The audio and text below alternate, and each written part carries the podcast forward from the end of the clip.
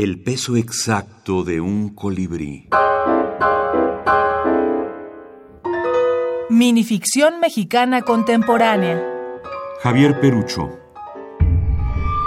Pelolo. Era el animal del miedo que reptaba por mi cama mientras dormía. En Tierra Caliente lo llamaban cocodrilo. En poblaciones colindantes con un río caudaloso, peje lagarto. Y en pueblos de laguna, ajolote. Para mí era pelolo, porque en mis pesadillas se aparecía fundido con el cuerpo de estas bestias mientras devoraba mis sueños. La boca de cocodrilo, el cuerpo del peje lagarto y la cauda de ajolote. Mientras soñaba, me remolcaba al fondo del mar donde no podía ni distinguir la palma de mi mano, pues una negritud abisal me envolvía, aunque podía sentir cómo el pelolo arrancaba de una dentellada la tapa de mi cabeza para succionar mis sueños. En otra oscura pesadilla me sujetaba maternal, amorosamente del pene. Así, prensado, me arrastraba surcando la oscuridad acuática de los negros suelos del precipicio marino.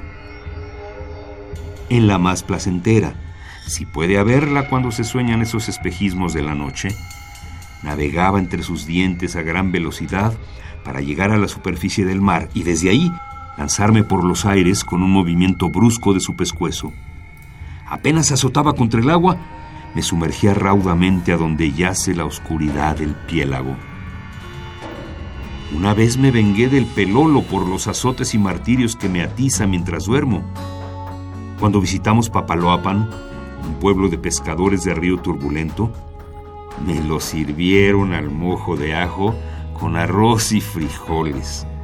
Al trincharlo me observaba con los ojos desorbitados de la venganza, pero eran los mismos de mi padre, colérico y despiadado.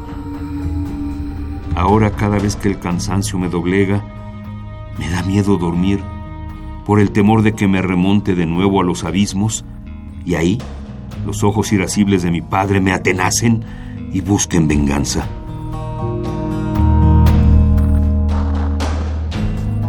Pelolo nació de un proyecto dirigido por Silvia Favaretto en Italia, particularmente en Venecia, donde invitó a algunos artistas plásticos latinoamericanos e italianos a primero dibujar, en el caso de los artistas, algún monstruo típico de estas regiones americanas.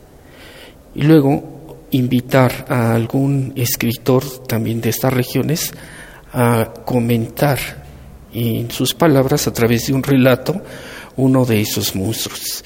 En mi caso me tocó el pelolo, que es la fusión de los tres animales que se mencionan en el relato. A ella le gustó y lo incluirá en el bestiario que en el transcurso del año publicará junto con la traducción al italiano, la versión en español y la respectiva ilustración. ¿Qué significa para mí? No es ningún ajuste de cuentas, es solamente una invención fantástica de un animal extraordinario que puede habitar en la imaginación insomne de cualquier escritor o de cualquier otro ciudadano.